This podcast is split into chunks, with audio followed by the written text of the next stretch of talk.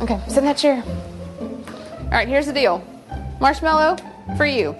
You can either wait, and I'll give you another one if you wait, or you can eat it now. When I come back, I'll give you t- another one. So then you'll have two. But stay in here and stay in the chair till I come back, okay? All right.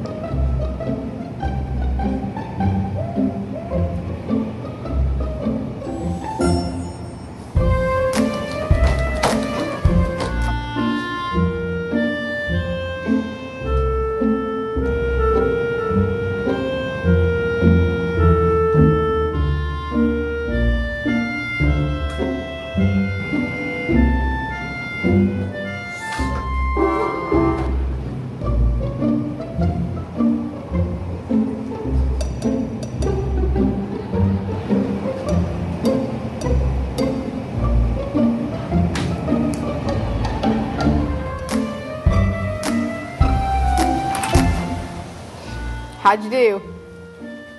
Did you do good? You did? Yeah. You wanted to eat it, didn't you? Yeah. So did I tell you to give you another one? Okay, now you can have both. You need them.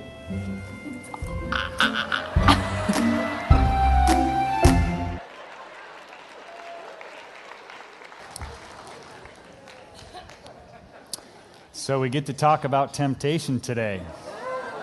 Who knew, who knew that it would be a lab experience in church this morning? But uh, temptation right in front of you for whatever that's worth. Uh, we, uh, we aren't just going to talk about temptation, we're going to give you the chance to experience it, no extra charge, right here at Twin Cities this morning.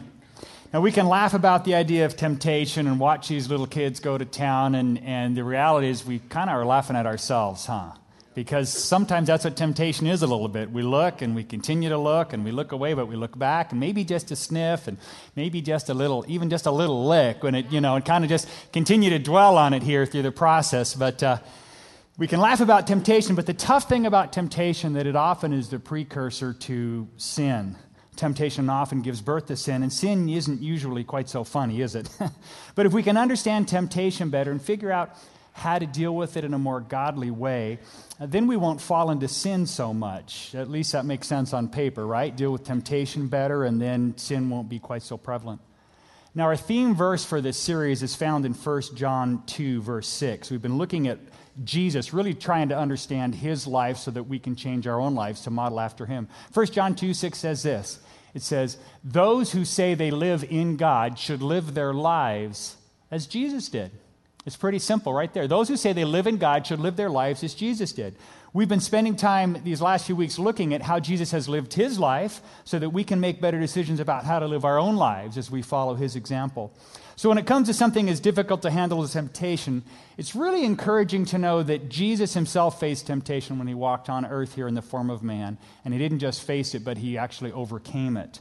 So um, today in your outline, there's lots of things to read. There's, for me at least, there's way more things to write just to kind of keep you engaged. We're going to cover a lot of material here. So if you want to join along, follow along, and take notes and stuff, you're welcome to do that.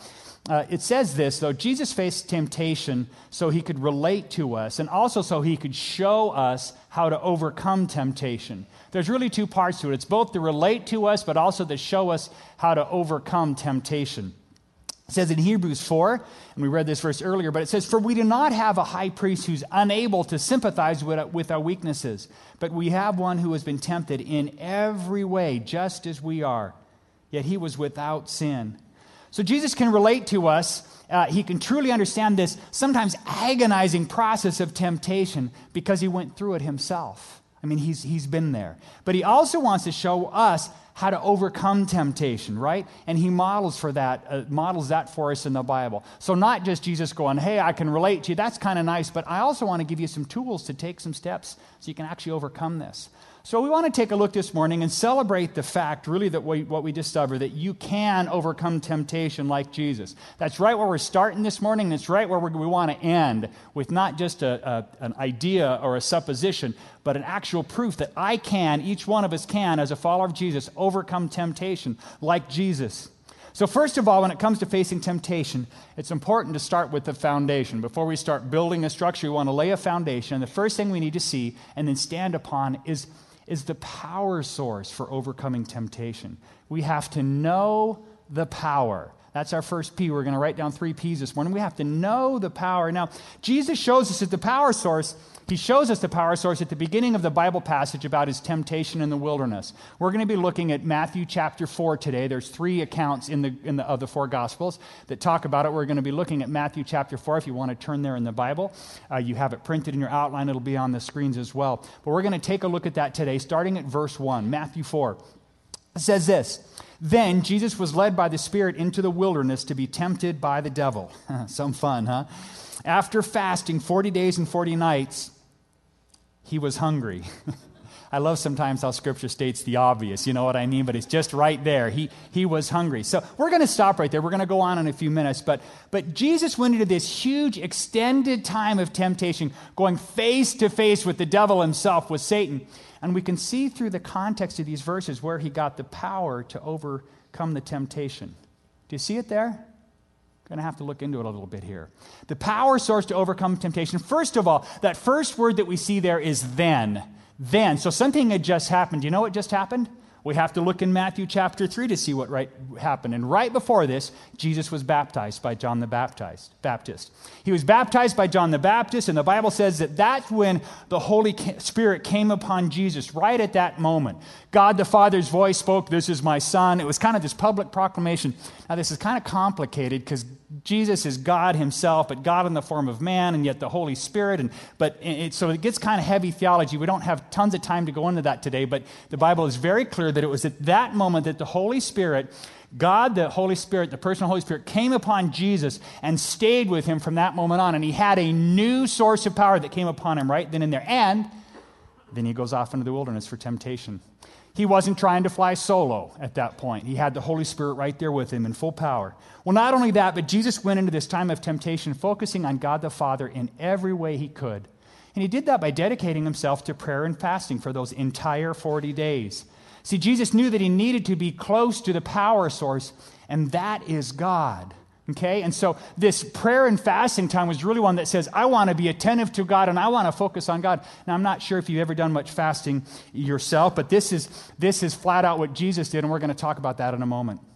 Well, Jesus' actions here uh, show us several things. First of all, is it's that relying on your own willpower is a recipe for failure.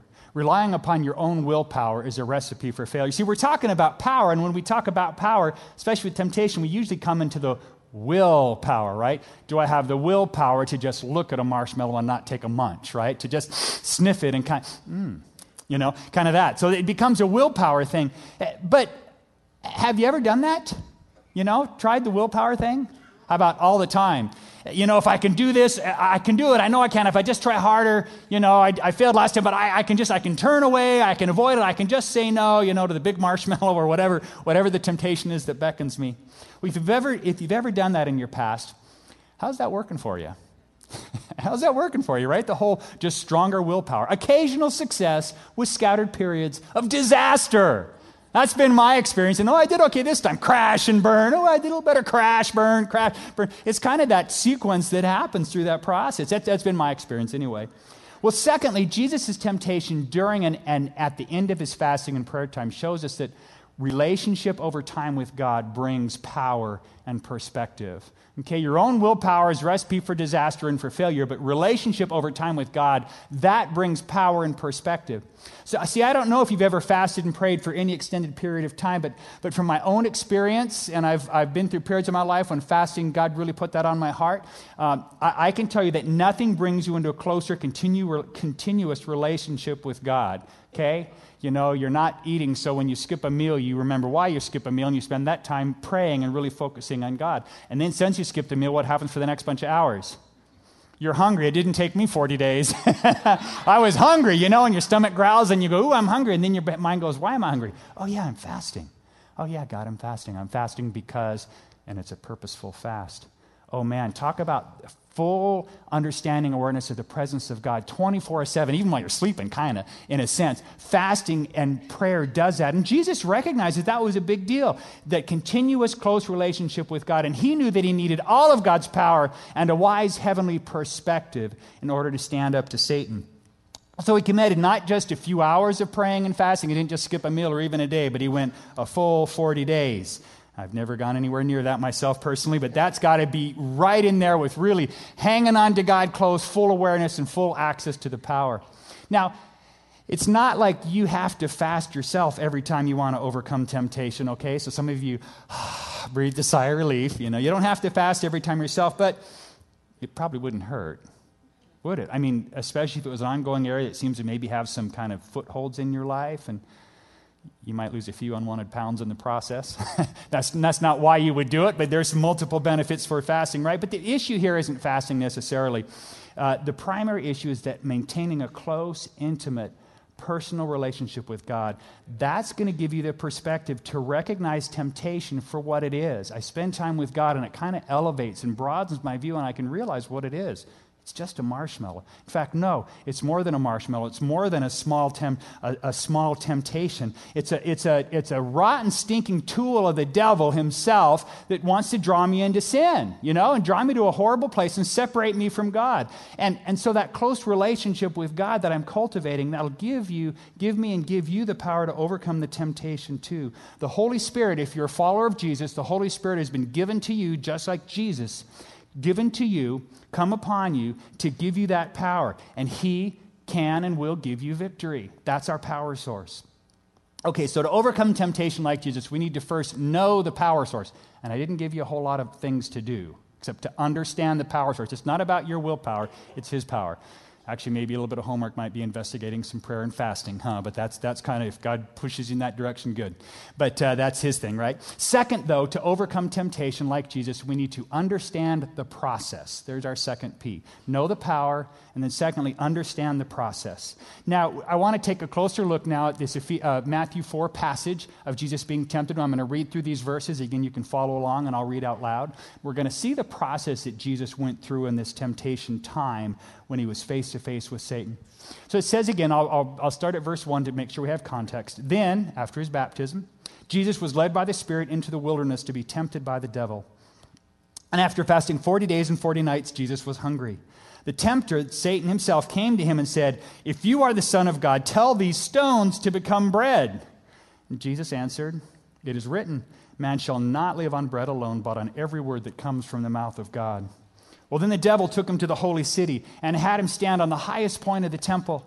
If you are the Son of God, he said, throw yourself down. For it's written, He will command His angels concerning you, and they will lift you up in their hands so that you will not strike your foot against a stone. Satan's even thrown scripture back at him a little bit here. Jesus answered him, It is also written, Do not put the Lord your God to the test.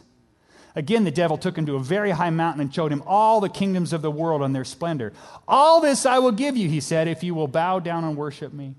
And Jesus said to him, Away from me, Satan, for it's written, Worship the Lord your God and serve him only. Okay, so we're going to stop right there. Now, you may have read these verses before, kind of a, a supernatural picture of God versus the devil in this knockdown, drag out Super Bowl, you know, of temptation that it's happening here. Uh, but although it's cool to see Jesus win, you know, we kind of step back and go, yeah, go Jesus. You know, it's cool to see him win like he does every time. we want to do more than just root for him and cheer him on like most of us plan to do for the 49ers later today, right? Sorry, just had to get that in there. You know, come on, we're Californians here. So we want to do more than just, you know, go, Jesus, go from a distance, because most of us can't relate to those big dudes with huge bodies and amazing speed running on the football field. Jesus doesn't just want us to see him and root him on, he wants to actually learn from him through the process. So, what is that process? Let's take a look. First of all, first step in the process is ready for this? Expect temptation. Expect temptation because it is coming. Okay? This might be kind of obvious, but but this is right where we fall down very often. See, Jesus was led into the wilderness by the Holy Spirit knowing he was going to be tempted. God has anointed him, God has made the proclamation, you're beginning your public ministry, and it says the Holy Spirit led him out into the wilderness to be tempted. Whoa, surprise, I was tempted. Jesus knew it was coming. He was expecting it. He said, We just raised the ante. It's time to go public, and, and the devil and the demons are going to be working big time here. He knew it was coming. He expected it and he was ready for it. And we can learn from Jesus that when things get tough, you know, when important things are on the line, really at any time in life, because we never know really what's important. And in fact, every single day is important. It's an opportunity for God to work in and through you in an unbelievably life changing way. On those days, temptation is coming. So, why do we sometimes seem so surprised by it? Where'd that come from, you know? Temptation is coming even later today. Today, it is coming later today. So expect it so you can be ready and don't let your guard down. Okay? Don't let your guard down. Expect it. Okay? Secondly, it will appeal to your flesh, your ego, your pride, the things that attract you the most. It's going to appeal to your flesh, your ego, your pride, the things that attract you the most. It should really be attract you the most because what might be tempting to you might not be tempting to me. But that's the nature of temptation. We see, we see that Jesus was hungry after 40 days of fasting. So Satan went after that physical desire, that craving, that, that need to eat. And of course, he went about doing it in the wrong way, trying to get Jesus to, to, to in essence, sin by, by doing things that maybe made some sense on one level. Satan, on his second area, he also tried to appeal to Jesus. Is in a sense his ego. He tried to tried to trick Jesus, you know, to jump off the temple because God will lift you up. You know, he's not going to let you die. And so he's really trying to trick Jesus into testing God's power and love. You know, Satan could be saying, Prove it to me, Jesus. Prove it to yourself and to others that you are who you say you are and that God will do what he says he will do, you know. And thirdly, Satan tries to give Jesus the way out of being crucified. See, Jesus knew even then what his life was going to be about. And if it was really to gather all people to be the savior of all people and to rule over all people, Satan's in essence saying, I'll give you, I'll give you the world. I'll give you all the kingdoms of the world. All you have to do is bow down to me, and you don't have to go and die on the cross. You don't have to go through the suffering, which I got to tell you, Jesus probably wasn't looking forward to. Interesting, by the way, that Satan has the power to give the kingdoms of the world. It kind of tells you who rules our world, doesn't it?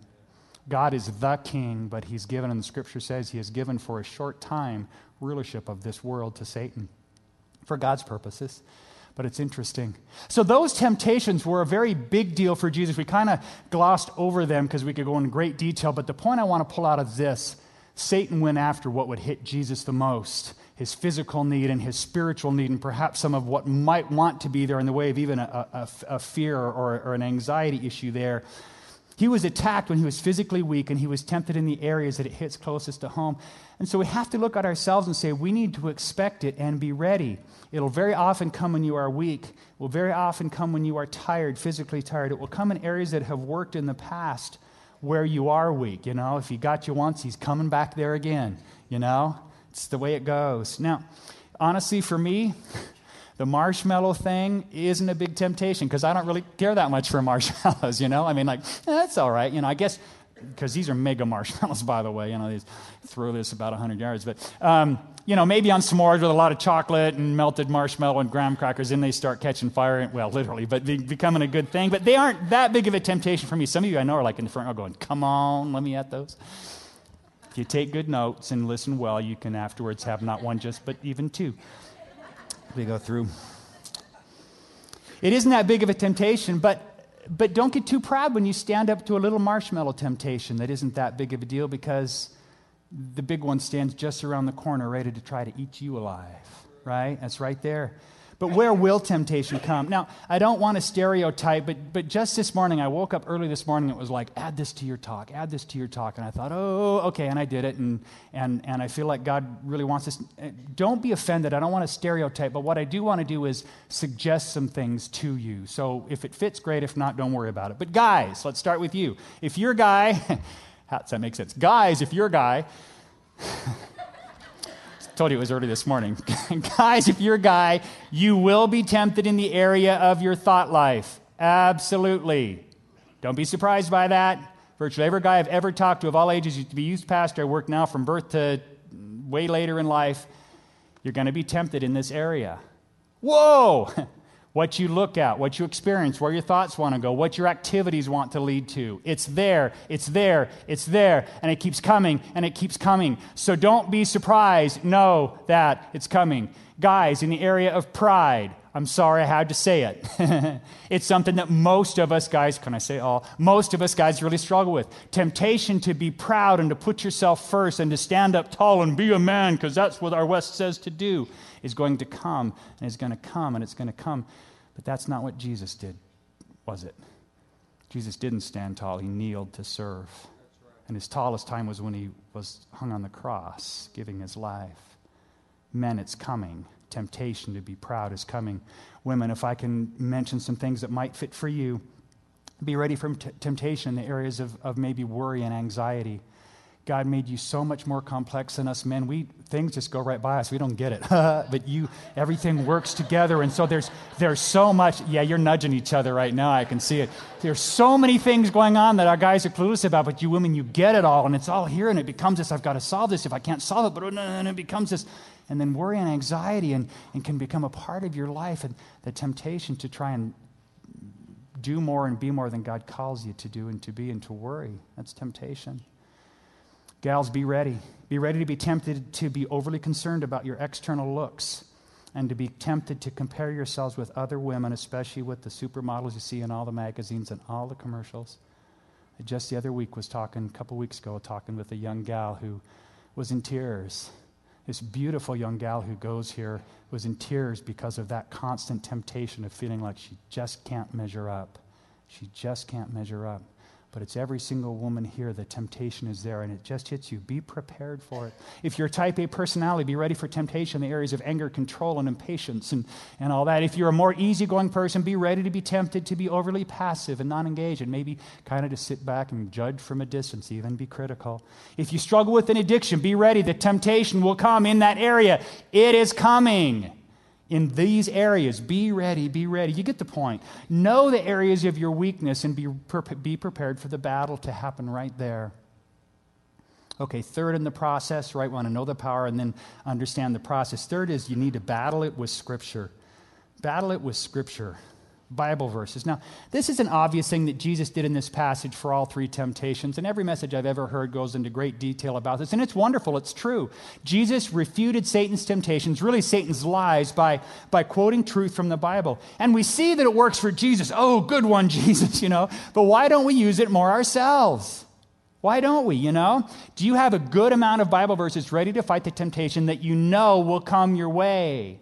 We just talked about those areas guys, gals, personality type, ages, all, who you are. There's three or four or five or eight or ten types of temptations you know are coming. Now, there are more than that, but you know a bunch that are. Are you ready for that? Do you have Bible verses tucked away, memorized, at least written down somewhere? You see, in order to fight and overcome temptation like Jesus, you need to know Scripture. You need to actually know Scripture. Now, Jesus didn't just automatically know Scripture. He laid aside his knowledge, his divine knowledge. He laid it aside. He had to study and learn, just like you and I. He spent countless hours studying and memorizing Scripture. And one of the reasons he memorized the Bible verses is not just so that he was the top in his class, he did it so that he, he, well, he knew what it says in Psalm 119, verse 11. And I love this verse. It's not in your outline. Psalm 119, 11. You might want to jot it down. I have hidden your word in my heart that I might not sin against you. Wow, the psalmist writes, I have chosen to do this. I've hidden your word in my heart that I might not sin against you. It's a buffer, it's a, it's a, it's a tool against sin.